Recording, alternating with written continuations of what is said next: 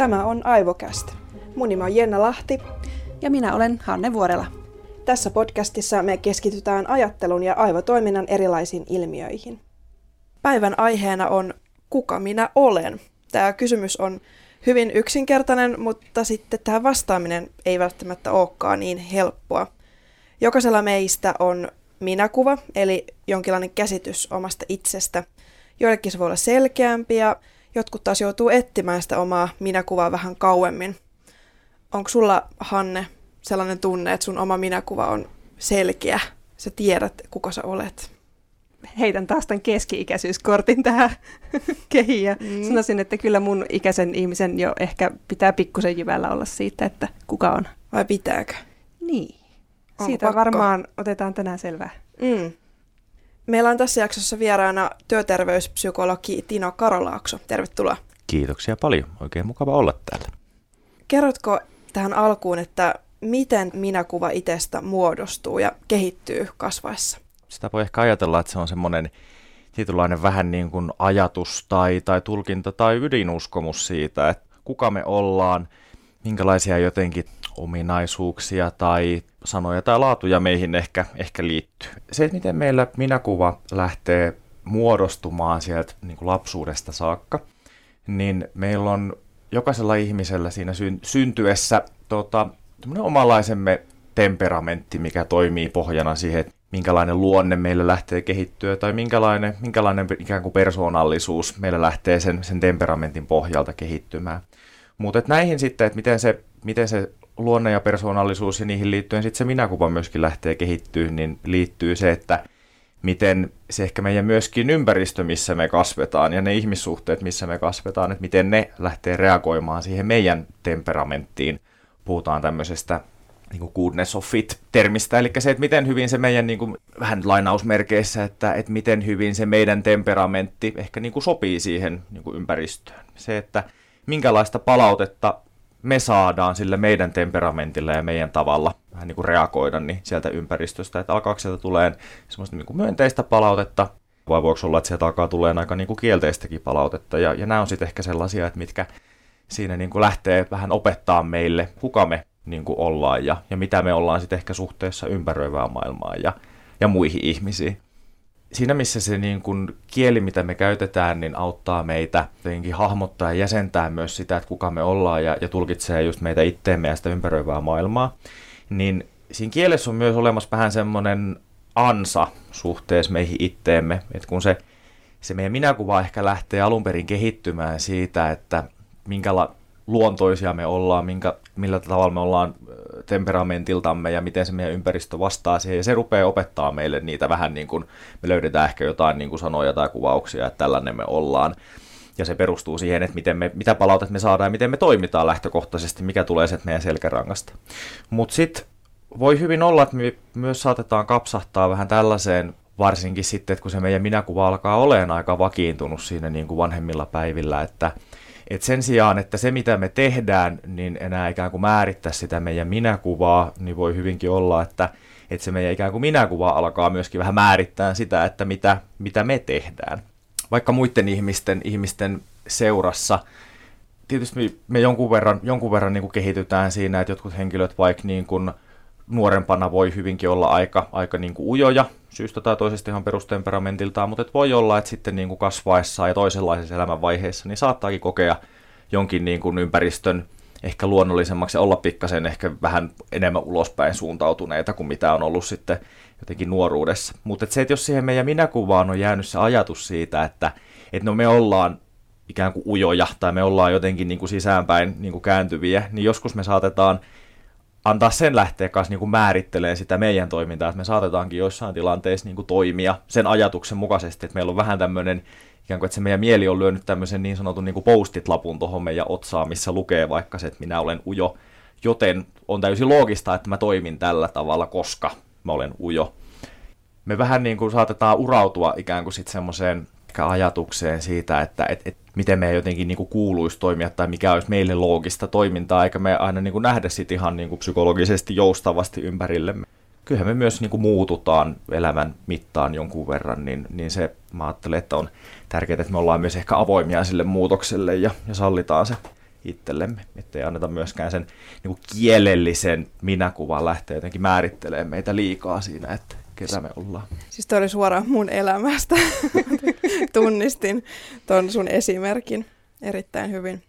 Mä olin lapsena ihan älyttömän ujo, oikeasti niin ujo kuin mitä ihminen voi olla. Siis mä en ikinä uskaltanut tehdä yhtään mitään ja niin kuin menin aina piiloon mun vanhempien jalkojen taakse, jos joku ihminen yritti lähestyä ja niin kuin vihasin sosiaalisia kontakteja, en niin kuin pystyn olla oma itteni kenenkään muun seurassa kuin mun omien vanhempien. Mutta sitten ää, yläasteella, ehkä siinä ala-yläasteen paikkeilla vaan jotain tapahtui. En tiedä, ehkä murrosikä tapahtui, joku muu asia. Niin sitten musta vaan tuli jotenkin avoimempi. Kyllä mä enemmän nykyään luokittelisin itteni introvertiksi kuin extrovertiksi, mutta mä olen nykyään enemmän sosiaalinen ja pidän enemmän ihmisistä. Mm, mm. mutta tota, mä edelleen ehkä, niin kuin jos on joku iso porukka, niin mä edelleen otan sen ujon roolin siinä ehkä. Mm. Mitä enemmän porukkaa, niin sitä vähemmän mä itse olen äänessä. Mm. Niin, semmoisena pienellä paikkakunnalla kasvaneena ihmisenä voisin sanoa, että varmaan tuo ympäristö vaikuttaa aika paljon lapsena siihen minäkuvan muodostumiseen. Nämä varsinkin, että jos siellä kaikki tuntee toisensa, että no, ne on sellaisia ja sellaisia ja nuo on tommosia. Ja sitten se on tietysti eri asia, että antaako niiden toisten ennakkoluulojen vaikuttaa itteensä, mutta vasta sitten kun muuttaa opiskelemaan tai alkaa tehdä niitä omia juttuja, niin sitten vasta oikeastaan löytää sen itsensä ja sen oman minänsä. Mitä mieltä saat tästä, Jenna? Samaa mieltä itsekin pienen paikkakunnan kasvattina. Jotenkin kun kasvaa sellaisessa tuppukylässä, missä kaikki tuntee kaikkia, ihan sama missä sä asut, niin kyllä ihmiset juoruilee, mutta et tuntuu, että mitä vähemmän ihmisiä on, niin sitä enemmän muiden asiat kiinnostaa ja niin kun muiden asiat menee omien asioiden edelle, niin sitten se ilmapiiri on jotenkin niin ahdistava ja ja haluaa vaan niin kuin pitää sellaista kulissia yllä, että joo joo, hyvin menee, että kaikki on niin mallikkaasti, että sitten jos vähänkin niin kuin avaa, avaa jotain henkilökohtaisia asioita, niin sitten puoli kaupunkia tietää siitä, että ehkä ei sen takia pysty olla oma itsensä, kun vasta sitten, jos muuttaa, muuttaa pois sieltä. Me eletään tällä hetkellä maailmassa, jossa sosiaalinen media on aika hallitsevassa asemassa. Melkeinpä jokaisella meistä on jonkinlainen tai käyttää jonkinlaista sosiaalista mediaa. Miten some vaikuttaa, Tino, minäkuvan muodostumiseen? Se vaikutus eri ihmisillä voi hyvinkin olla niin kuin erilainen, mutta et jotenkin tämmöisessä niin kuin laajassa kuvassa, niin yksi semmoinen näkökulma, mikä on ollut, niin on ehkä se myös sosiaalisen median tuottama jotenkin vähän vertailu, että mitä, mitä tapahtuu ehkä kaikilla ihmisillä, mutta sitten erityisesti ehkä jotenkin huomaa itse pohtineen niin sitä vähän meidän niin kuin nuorison näkökulmasta myöskin. Että se, että jos mietitään ehkä myös vähän lajipsykologisesti, mä itse tykkään vähän evoluutiopsykologisesti useasti kanssa pyöritellä näitä, että, että se, että mihin, mihin ihmis, organismi ja ihmis, niin kuin aivot, ihmismieli on kehittynyt, niin on tämmöisiin niin kuin aika pieniin yhteisöihin, että on ehkä joku muutama kymmenen ihmistä, joku niin kuin 50 henkeä ollut jossain porukassa tai, tai heimossa. Että semmoisessa porukassa niin useasti on ollut mahdollista löytää joku semmoinen niin asia, että missä sä jotenkin oot semmoista vähän niin kuin jotenkin huippuluokkaa tai huippukastia tai, tai oot jotenkin niin kuin erityisen hyvä, että oli se sitten joku kiveen heittäminen tai jotain muuta, mutta siis semmoista, että missä sulla tulee, voi tulla sitä niin kuin onnistumisen kokemusta. Mutta et se, että miten sosiaalinen media tässä nyt hyvinkin niin kuin nopeasti ihan viimeisen niin kuin 10-20 vuoden aikana mitä tässä on tainnut tapahtua, niin on muuttanut sitä meidän vähän niin kuin sosiaalisen todellisuuden luonnetta, niin on se, että nyt se ikään kuin vertailu kohta, mihin se meidän mieli herkästi vähän lähtee vertaamaan meitä itteemme, niin onkin sitten yhtäkkiä niin kuin käytännössä koko maapallon populaatio, se, se kuutisen miljardia ihmistä, mikä tarkoittaa sitä, että vaikka sä olisit kuinka hyvä missäkin, niin aina löytyy siljona ihmistä, jotka on oikeasti sua jotenkin fiksumpia ja filmaattisempia ja parempia, ja, ja varsinkin sitten se, että se kuva, mitä herkästi niin kuin sosiaalisessa mediassa luodaan, niin, niin tietysti ne on ehkä niitä jotenkin mukavimpia hetkiä ja mukavimpia muistoja, mitä sä haluat sinne niin kuin postata ja herkästi niin kuin näyttää, mikä sitten tietysti niin kuin näkyy muille, että no, että, että tuolla ihmisellä nyt on, tommosia asioita ja ja sitten sä lisät mielen radiosta, että no minkä takia sulla ei ole tuommoista, tai tuolla on varmaan niin kuin kaikki jotenkin merkittävän paljon paremmin.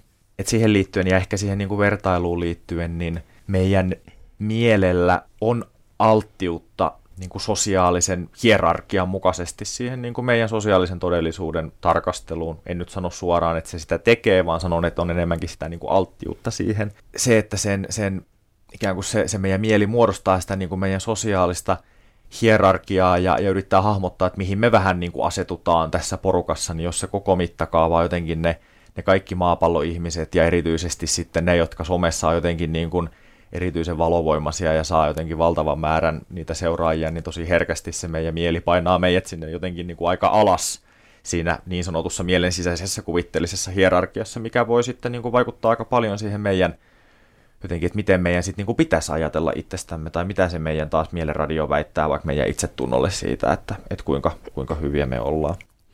Et ehkä itse niin kuin on aika niin kuin huolissanikin tuosta niin kuin sosiaalisen median jotenkin luomasta, luomasta ehkä niin kuin ilmiöstä tuohon meidän niin kuin sosiaaliseen todellisuuteen ja, ja siihen, että mitä, miten se meidän mie, niin mieli tulkitsee sitten niin kuin sitä, sitä, että et, et, et mikä se meidän jotenkin niin kuin asema tai paikka tässä maailmassa myöskin on. Joo, ihan järkyttäviä määriä itsetunto-ongelmia on some aiheuttanut ihan varmasti niin kuin iästä riippumatta kaikille. Mutta hyvin konkreettinen mm. tällainen apu, että jos vähänkin niin kuin ahdistaa tai tuottaa pahaa mieltä jonkun ihmisen seuraaminen, niin sitten vain yksinkertaisesti lopettaa, lopettaa sen seuraamisen, että tämäkin niin kuin, no tähän keskusteluun voisi tuoda kaikki vihakommentit ynnä muut, että minkä takia pitää kommentoida, että minkä takia ei voi vaan lopettaa sitä seuraamista. Mm, yksinkertainen mm, ratkaisu. Mm, mm. Et sekin on jännittävää, että et miksi ihminen haluaa jäädä siihen, että jos joku tili aiheuttaa sulle pahaa mieltä, sä silti jatkat sen seuraamista ja sitten pommitat sinne jotain ihan järkyttäviä kommentteja, että et miksi ihminen haluaa tehdä niin. Mm. Tuo on kyllä hyvin mielenkiintoista kanssa jotenkin. Heti vähän psykologin näkökulmasta tulee jotenkin se sellainen tietynlainen vähän niin kuin, että missä määrin se on sitä omaa tunteiden säätelyyritystä siinä, että tämä tuntuu musta, musta kurjalta, mutta tosiaan niin, niin kuin varmaan niin kuin pitkällä aikajänteellä se viisas ratkaisu voisi olla vaan niin kuin lähteä pois siitä, mutta, mutta sitten kuitenkin ikään kuin sitä, sitä ei ratkaisekaan sillä tavalla, vaan se yrittää se oman tunteensa ratkaista sillä, että no mua ottaa päähän nyt kunnolla, niin mä pommitan tuolle tuota vihapostia, että koska se jotenkin, en tiedä, tulee, voiko siinä tulla ajatus, että, että ansaitseeko se sen jotenkin sitten, vaikea sanoa. Osaatko Hanne nimetä, että mitkä tekijät on vaikuttanut sun minäkuvan kehitykseen? No, tota, varmaan, siis mä mietin tätä pitkään. Yksittäinen varmaan merkittävin minäkuvaan vaikuttanut asia on mulla etunimi. Koska en ole ihan, se ei ole ihan sama kuin muilla. Mun ikäluokassa on todella paljon Hannoja ja Anneja. Ja sitten kun onkin yksi, joka on pikkusen siltä väliltä, niin semmoisessa ympäristössä, missä ei niin kuin millään tavalla kannusteta erottautumaan sieltä massasta, niin se saattaa olla, niin kuin tuntua tosi epämukavalta. Joo, ja etunimihän on tosi henkilökohtainen asia jotenkin. Mm. Että sekin, että et jos joku vaikka lausuu sun nimen väärin, niin se tuntuu jo heti sille hirveän pahalta. Että sitten taas mulla päinvastoin ehkä ö, mun nimi on todella, todella yleinen. Kaikki tuntee jonkun Jennan. Ja siis se, ö, Jennahan oli joskus 90-luvulla tyyli ö, suosituin, suosituin naisten nimi. Ö, niin mulla se on vaikuttanut ehkä päinvastoin, että sitten mä oon ehkä lapsena halunnut nimenomaan erottua sieltä joukosta. Mä oon ollut silleen mun vanhemmille, että ihan tyhmää, että miksi te olette antanut mulle näin tylsän etunimen. Että sit, äh, sit mä oon halunnut, että mun toista nimeä käytettäisiin. Sitten mä oon kaikille kavereille käskenyt, että, että nyt sitten tästä lähtien kutsutte mun toisella nimellä. Ja, että se on ollut ihan päinvastaista sitten kuin sulla. Onko sulla tämän tyyppisiä kokemuksia, Tino Karolakso? No ei tota noin, niin ehkä nimen näkökulmasta, niin en voi sanoa, että mitenkään ihan ratkaisevasti olisi. Itse kanssa on aika niin kuin pieneltä paikkakunnalta ja, ja siinä niin kuin, siellä oli kyllä, muistelen, että, että ala-yläasteella, niin oli yksi toinenkin Tino kyllä, että en mä niin kuin ihan, ihan ainut ollut siellä, että se ei sinänsä niin kuin ollut niin vahvasti sitten ehkä niin kuin erottuva. Mutta jotenkin omalla kohdalla, jos mietin jotenkin oman ehkä minäkuvani kehitystä, niin mä niin kuin hahmotan, että siihen on vaikuttaneet. Esimerkiksi itse on ollut kolmen lapsen perheessä niin esikoinen ja oikeastaan naapurustossakin sen niin kuin vanhin. Ja ehkä lähtökohtaisesti aika niin kuin omalta temperamentiltani aina aika jotenkin ehkä niin kuin empaattinen ja, ja semmoinen niin kuin velvollisuuden tuntoinen, mikä on johtanut siihen, että sitä on herkästi niin kuin ottanut sit siinä niin kuin perheessä ja, ja naapurustossa ja, ja myöhemmin sitten niin niin kuin kouluystäväpiirissä, niin vähän sitä semmoista jotenkin vastuunkantajan roolia ja, ja luotettavan niin kuin lapsen roolia sitten vaikka suhteessa aikuisiin ja ehkä jossain vaiheessa vähän semmoista niin sanottua moraalivartijankin roolia. Niin nämä on ehkä sellaisia, mitä mä hahmotan, että, että mitkä on tullut sieltä ehkä jotenkin omasta ympäristöstä ja nämä on semmoisia ominaisuuksia, mitä mä oon niin kuin liittänyt itseeni. Mutta sitten ehkä niin kuin kas aikuiseksi, aikuiseksi kasvettua, niin on, on ruvennut aika joustavasti sitten ehkä itse toimimaan suhteessa niihin, että hahmottaa, että okei, että nämä on sellaisia niin kuin nimikkeitä ehkä asioille, joilla niin kuin on, jotka on semmoisia jotenkin mun omia henkilökohtaisia arvoja, joita, jotka niin kuin on mulle tärkeitä. Ja sitten sitä kautta ehkä jotenkin pyrkinyt sen sijaan, että mä tekisin asioita, koska mä ajattelisin, että mä olen jotenkin vastuunkantoinen tai empaattinen tai, tai näin, niin on niin kuin pyrkinyt pohtimaan, että okei, että, että nämä asiat esimerkiksi vaikka, vaikka jotenkin niin kuin muut ihmiset tai auttaminen tai, tai tämän tyyppiset asiat on, on mulle jotenkin niin kuin olennaisia ja mitä, mitä, niin kuin, minkälaisia tekoja mä voisin sitten ehkä tehdä itse jotenkin toteuttaakseni näitä arvoja mun elämässäni. No tuossa kun puhuttiin, että, että sisaruksilla on myös aikamoinen niin kuin merkitys, kun puhutte ympäristömerkityksestä minä kuvaan, niin tälleen niin kuin ainoana lapsena voin sitten taas sanoa, että joskus on puhuttu, että olen syntynyt kultalusikka suussa ja että minä en ymmärrä jaka- jakamisesta mitään, koska en ole joutunut jakamaan mitään, koska perheessä, jossa on vain yksi lapsi, niin silloinhan ei joudu niin kun, tietenkään jakamaan ikinä yhtään mitään. Niin, tai kilpailemaan vanhempien huomiosta. Niin sitten tällaisia ehkä niin kun, ennakko-oletuksia on musta ihmisenä tehty ihan jo joskus alakouluikäisenä, vaikkei mua olla tunnettu, mutta jos on saatu selville, että mulla ei ole sisaruksia, niin sit mä oon jotenkin muita oma hyväisempi. Niin ehkä se on jollain tavalla vaikuttanut sitten, että on pitänyt niin sanotusti puolustaa omaa asemaansa, että, että en mä ole mm. sellainen.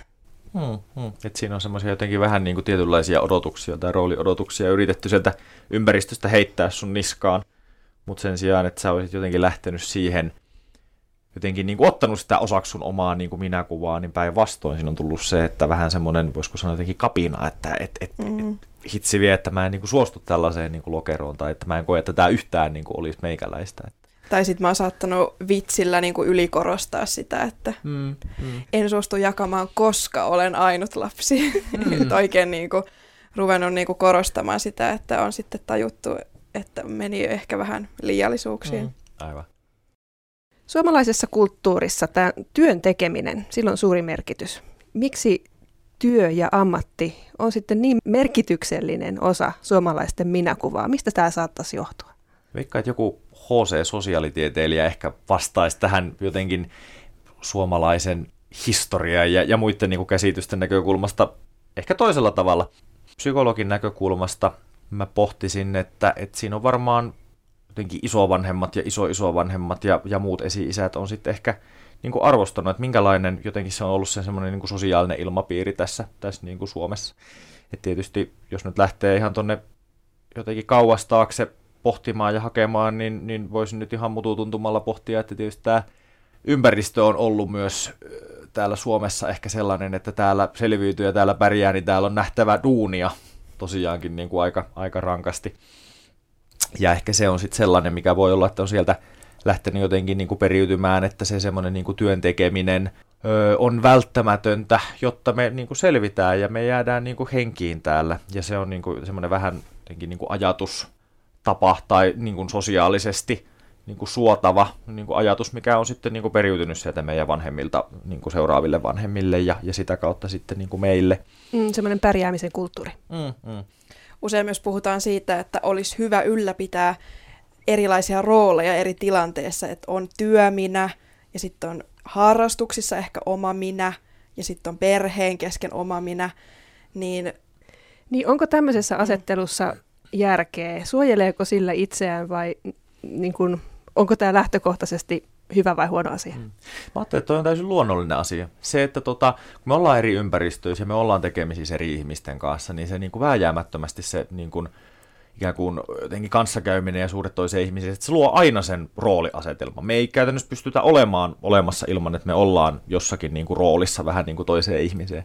Mutta tämäkin ehkä, että mä näen sen jotenkin niin kuin roolin ja, ja minäkuvan sinänsä kahtena aika niin kuin erillisenä asiana. Että minäkuva on ehkä jotenkin se sellainen niin kuin aika iso niin kuin kokonaisuus, että miten me hahmotetaan itsemme ja, ja meidän elämämme, kun taas sitten rooli on nimenomaan ne vähän niin kuin, että, että, että miten me justiinsa toimitaan tai minkälaisessa asemassa me ollaan sitten niin kuin erilaisissa tilanteissa.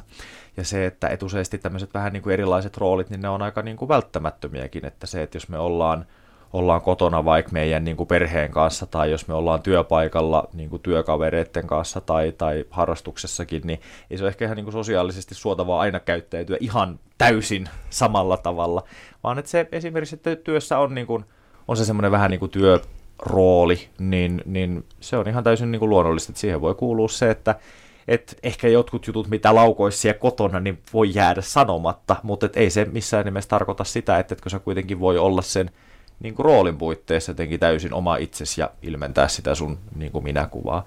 Että sen mä ajattelen, että se on, se on niin kuin täysin luonnollista ja joskus tietysti voi olla, että jos me halutaan jotakin itsessämme vähän niin kuin peittää tai suojata, niin sitten sit se rooli voi olla aika erilainenkin kuin mikä se meidän oikea minäkuva mahdollisesti myöskin, myöskin on. Mulla ja Hannella on kokemusta hyvinkin paljon tällaisesta huijarisyndroomasta, mikä ehkä liittyy tietyllä tavalla minäkuvaan. Jos nyt joku ei tiedä, niin miten sä Tino lyhyesti määrittelisit huijarisyndrooman? Se on sellainen jotenkin niin kuin ajatus tai tunne, että jos me tehdään jotakin esimerkiksi niin kuin vaativaa työtehtävää tai ollaan tietynlaisessa esimerkiksi niin kuin vaikka vaativassa työroolissa, niin silloin se meidän mieli rupeaa meille papattamaan ja vähän kyseenalaistamaan sitä, että, että ollaanko me oikeasti niin jotenkin niin kuin taitavia tai osaavia, miten tämä rooli vaatii, vai voiko olla, että, että nyt niin kuin, että, että me ei oikeasti olla todellakaan näin hyviä ja se, että, että mä joudun koko ajan olemaan vähän varuilla niin, että nyt hetkellä millä hyvänsä, niin noin muut huomaa sen, että mä oikeasti en ole niin hyvä ja sitten tapahtuu jotain ihan hirveätä, että mä saan potkuttaa jotain muuta niin kuin sen seurauksena. Tosiaan, että se on sitä meidän, meidän ehkä mielen niin kuin pälätystä ja, ja useasti se on niin kuin yllättävänkin yleinen ilmiö. Et esimerkiksi on ollut sellaisessa koulutuksessa, jossa on ollut sali täynnä nuoria psykologeja ja, ja siellä kouluttaja on kysynyt, että kuinka monella on ollut niin kuin joskus tota, noin elämänsä aikana niin kuin huijarisyndrooma-olo, että et, et en mä oikeasti tiedä näistä yhtään mitään. Ja ihan justiinsa mä paljastun, niin kyllä se on niin kuin pääsääntöisesti kaikkien käsin nousee siinä hetkessä. Et se on, se mä että, et huijarisyndrooma on niin kuin valtavan niin kuin luonnollinen ilmiö, mutta se ei todellakaan, ei todellakaan aina vastaa oikeasti taas sitä, että mikä se meidän oikea taitotaso on, vaan että se on sitä meidän niin kuin sisäistä kokemusta ja tulkintaa, että mikä jos voi olla, että jos me lähdetään vähän niin kuin uskoon sitä ajatusta, että tämä pitää paikkaansa, niin kyllähän se tuntuu valtava uhkaavalta. Silloinhan se rupeaa lisää meillä aika paljon ahdistusta, että jos me otetaan se tosissamme. Jep, yleensähän se lähtee sen negatiiviseen kierteeseen, että jos vaan ajattelee, että en osaa, en osaa, en osaa, mm. niin sitten se jotenkin muuttuu todellisuudeksi sun oman pään sisällä. Mutta mm. voisiko siihen vaikuttaa ehkä päinvastaisella tavalla, niin kuin positiivisessa mielessä?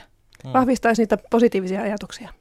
Että tuossa on ehkä vähän, vähän semmoista jotenkin niin kuin kahdenlaista niin kuin koulukuntaa, että useasti tietysti se, että, että se jotenkin se ulkoinen palaute, mitä me saadaan, niin se on tietysti meille niin kuin tosi, tosi niin kuin merkityksellistä, että tuleeko se ulkoapäin jotenkin suoraa palautetta siitä, että, että me ei osata vai osataanko me, mutta jos miettii sisäisesti sitä, että miten me ruvetaan meitä itteemme ikään kuin vahvistaa näihin Yksi tapa, mikä niin kuin voi hyvin toimia niin kuin joillekin ihmisillä, niin on nimenomaan sitä niin kuin niiden ikään kuin uskomusta ja ajatusten uudelleen arviointia. Sitä, että me tullaan itse tietoiseksi siitä, että mitä se meidän mieli oikein pälättää meille, ja me voidaan pysähtyä vähän miettimään sitä, että okei, että et, et, mikä tämän puolesta nyt ehkä puhuu, ja mikä voi olla, että niin kuin puhuu sen puolesta, että tämä ei nyt oikeasti niin kuin pidä yhtään paikkaansa. Se, että jos mä uskon tätä ajatusta, mitä se mulle väittää, niin niin tämä seurausta siitä sitten ehkä on niin kuin lyhyellä ja pitkällä aikajänteellä. Onko tämän ajatuksen uskomisesta oikeasti mitään niin kuin hyötyä mulle? Onko jotain, että mitä mä voisin sanoa itselleni tässä tilanteessa, että se niin kuin rauhoittaisi ehkä sitä jotenkin niin kuin stressiä, mikä mulla on tässä hetkessä. Että se semmoinen niin kuin, ikään kuin itselleen sanominen ja uudelleen arviointi on yksi tapa, mutta sitten ehkä niin kuin joillakin ihmisillä voi olla, että, että se, että jos mä rupean sanoon itselleni sitä, että kyllä mä osaan, kyllä mä osaan, niin se mieli saattaa nimenomaan sieltä radiosta tulee heti vastapalloon se, että no etkä todellakaan osaa. Viimeksi ne katteli sua jotenkin tosi jännästi siellä, että ei varmaan tästäkään tule yhtään mitään. Ja tämmöinen, niin kuin, että jos se meidän mieli heittää noin voimakkaasti siihen vastapalloon, niin silloin se niin kuin voi olla, että se kääntyykin ikään kuin haitalliseksi siinä mielessä, mitä enemmän me yritetään vahvistaa itseämme, että kyllä me osataan, niin aina se mieli muistuttaa se negatiivisesti, jolloin se ei niin kuin yhtään lisää sitä meidän niin kuin, ikään kuin uskomusta siitä, että me osataan. Mutta se, mitä me tuommoisessa tilanteessa voidaan tehdä, niin on nimenomaan pyrkiä sitten ehkä tunnistaa ne ajatukset ja, ja enemmänkin tunnistaa ne just pelkästään niinä, mitä ne on. Että ne on niitä niin kuin, ikään kuin mielen tuottamia sanoja, se on sitä meidän mielenpälätystä, sitä radioa, ja se ei välttämättä vastaa todellisuutta tässä tilanteessa niin kuin yhtään. Että jos mä nyt annan sen pälättää, mä vaan huomaan sen vähän niin kuin hyväksyvän tietoisesti tässä tilanteessa, ja, ja sitten mä yritän kääntää niin kuin lempeästi se mun huomio takaisin siihen, että mitä mä olinkaan tekemässä niin se voi joskus olla ehkä niin kuin parempi ratkaisu sen kannalta, että, että mä niin kuin onnistun siinä, mitä mä, mitä mä sitten ehkä haen. Ja se, että sitä kautta voi tulla se onnistumisen kokemus, mikä ehkä lähtee meillä muuttamaan niin kuin pitkässä juoksussa vaikka sitä meidän kokemusta, että se meidän mieli ei enää pälätäkään niin voimakkaasti siitä, siitä epäonnistumisen vaarasta, jos meillä alkaa olemaan niitä kokemuksia tai onnistumisen kokemuksia siellä taustalla. Kun huijarisyndrooma on kerta todella yleistä niin mitä sitten, kun työnhakuilmoituksissa suositaan hyvin tämmöistä superlatiiveilla höystettyä kieltä, jossa etsitään näitä superosaajia, tähtimyyjiä, niin millainen merkitys tämmöisellä ylitsepursuavalla kielenkäytöllä on?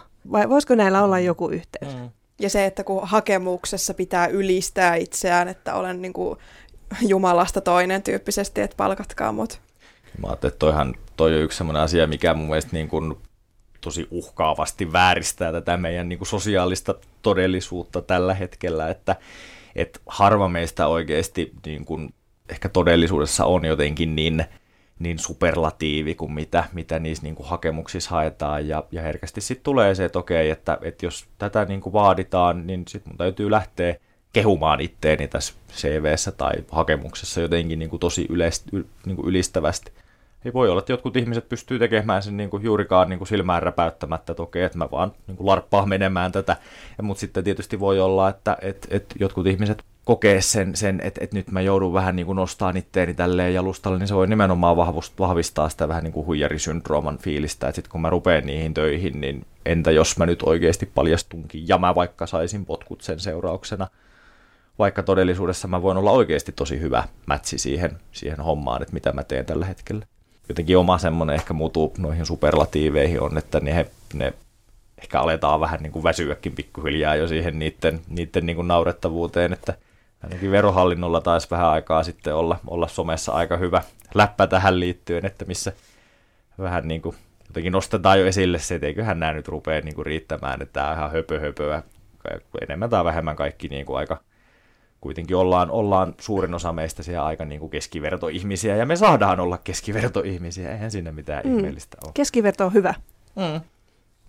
No millaisia vinkkejä antaisit työnhakuun tai opiskelemaan pyrkivälle, jos tämmöinen jatkuva torjunta tai riittämättömyyden tunne alkaa jo vaikuttaa siihen omaan käsitykseen itsestä tai siihen ammatilliseen minäkuvaan? Mietin, että, että tuommoisessa tilanteessa niin mä ehkä pyrkisin pitämään just sen mielessä, että, että kaikkea sitä niin kuin – että jos tulee niitä sellaisia negatiivisia kokemuksia, niin kaikkea sitä mielenpapatusta, mitä se mieli saattaa automaattisesti reagoida, että, että on hyvä, me omaa, että ei lähtisi ehkä ihan niin kuin uskoon siihen kaikkeen, koska jos me lähdetään uskoon siihen negatiivisen tulkintaan, että tämä tarkoittaa sitä, että me oikeasti ollaan niin huonoja, ettei me saada ikinä työpaikkaa tai me ei ansaita sitä, niin tietysti voi lisätä sitä, että sen todennäköisyyttä, että me tunnetaan olomme aika kurjaksi, mikä taas voi lisätä sen todennäköisyyttä, että me aletaan vaikka niin kuin sitä tilannetta, että me ei ikään kuin altisteta itse, itteemme sille, että me ei voitaisiin tulla tämmöinen hylkäämiskokemus, jos ei me mennä ollenkaan siihen, jos ei me niin kuin mennä siihen, siihen tota noin, niin haeta lainkaan sitä työpaikkaa. Ja sillä tietysti niin kuin lyhyellä aikavälillä sen seuraus on se, että okei, että me ei ehkä tarvitse kokea sitä kurjaa tunnetta. Pitkällä aikavälillä seuraus on se, että, että meillä ei ole mitään duunia sitten myöskään. Tekisi mieli jotenkin lopettaa tämä tämmöiseen vähän niin kuin demonit laivalla vertaukseen – Eli se, että tota noin, niin tämmöisessä työhakutilanteessa mä näkisin se ehkä vähän sitä kautta, että, että jos sä jos kuvittelet itse tämmöiselle niin valtamerialukselle, semmoiselle vähän vanhan tyyppiselle satsia kannella ja tota noin, niin sä väännät niin kuin ruorista sitä, sitä laivaa siellä. Sä menet avomerelle ja, ja tota, siellä horisontissa sä näet niin kuin mielenkiintoisen näköisen saaren. Ja sä mietit, että hei, että toi saari on muuten sellainen, että, että mä haluaisin todellakin lähteä kattoon, että mitä siellä on. Että se tuntuisi mulle jotenkin tosi tärkeältä ja merkitykselliseltä. Ja, ja sä voi, olla, että sä näet niin kuin muitakin laivoja siellä niin kuin horisontissa, että mitkä on menossa kohti sitä samaa saarta. Mutta sitten kun sä lähdet meneen kohti sitä saarta, niin sä alat kuuleen, että sieltä kannen alta tulee semmoista jotenkin niin kuin epämääräistä örinää ja, ja jotenkin tosi niin kuin erikoisia ääniä. Ja yhtäkkiä sieltä niin kuin pursua luukusta siihen kannen päälle valtavan määrä tämmöisiä erilaisia niin kuin mörköjä ja, ja hirviöitä ja demoneja, semmoisia valtavan ahdistavia ja pelottavan näköisiä. Ja ne rupeaa ärjymään sulle ja heiluttelemaan kaikkia mahdollisia torahampaita ja, ja kynsiä ja mitä löytyy. Ja ne rupeaa uhkailemaan sua. Et me ei missään nimessä me ei haluta mennä tuonne saarelle. Jos sä jatkat tätä matkaa sinne saaren suuntaan, niin me tullaan satuttaan sua tosi pahasti. Käännä saman tien suuntaa tai muuten. Ja okei, okay, sä teet sen diilin niiden hirviöiden kanssa, että et, et mä käännän tätä suuntaa pois, jos te menette takaisin sinne kanne alle. No, sä teet niin, suunta, suunta kääntyy takaisin avomerelle, hirviöt palaa takaisin, ja voi olla, että hetken verran sulla semmoista pientä niin helpotuksen fiilistä onkin siitä, että huhhuh, et eipä tarvi niin nähdä niitä enää. Mutta sitten kuitenkin, kun sä näet, että ne muut alukset yhä menee sinne, sinne niin kuin samalle saarelle, niin kuitenkin sit pitkällä aikajänteellä, niin sä voit tuntea olos aika ehkä niin kuin levottomaksi ja, ja ahdistuneeksi ja, ja aika niin kuin mielialan matalaksi ja, ja jotenkin ehkä yksinäiseksi siinä. Mutta sitten jos sä yrität kuitenkin mennä uudestaan sinne saarelle, niin taas ne demonit tulee siihen kannelle. Mutta se, että jos me halutaan saavuttaa se saari, se paikka, että mikä meille olisi niin kuin tosi tärkeä ja merkityksellisen oloinen, meidän on tärkeää tiedostaa se, että, että me ei yksinkertaisesti niin kuin voida päästä sinne ilman, että me kuitenkin määrätietoisesti lähdetään ohjaamaan. Ja ne hirviöt siellä kannen alla, vaikka ne näyttää valtavan ilkeiltä ja pelottavilta, niin todellisuudessa ne on kuitenkin laadultaan sellaisia hirviöitä, että ne ei kuitenkaan fyysistä vahinkoa pysty tekemään meille lainkaan. Ne voi uhkailla meille, ne voi aiheuttaa meistä tosi niin kuin ikäviä tunteita, mutta sitten kuitenkaan ne ei niin kuin pysty käytännössä satuttaa meitä fyysisesti millään lailla. Et se, että jos me hyväksytään se, että okei, nyt kun mä menen kohti tuota saarta, niin ne hirviöt tulee tähän mun nenän eteen ja ne rupeaa huutaa mulle ja musta voi tuntua aivan hirveältä.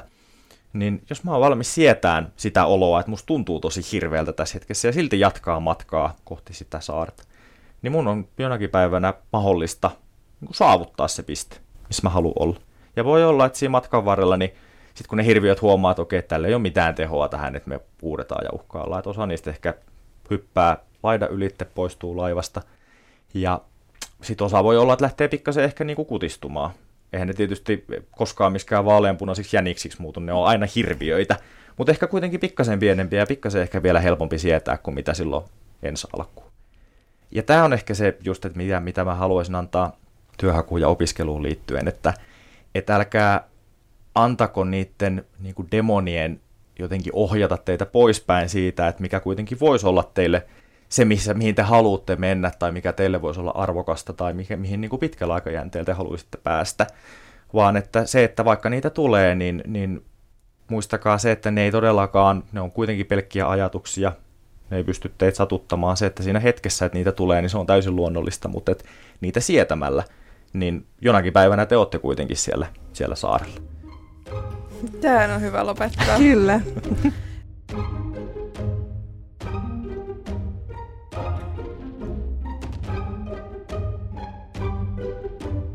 Kiitos, että pääsit vieraaksi työterveyspsykologi Tino Karolakso. Kiitoksia oikein paljon. Tämä oli Aivokästä.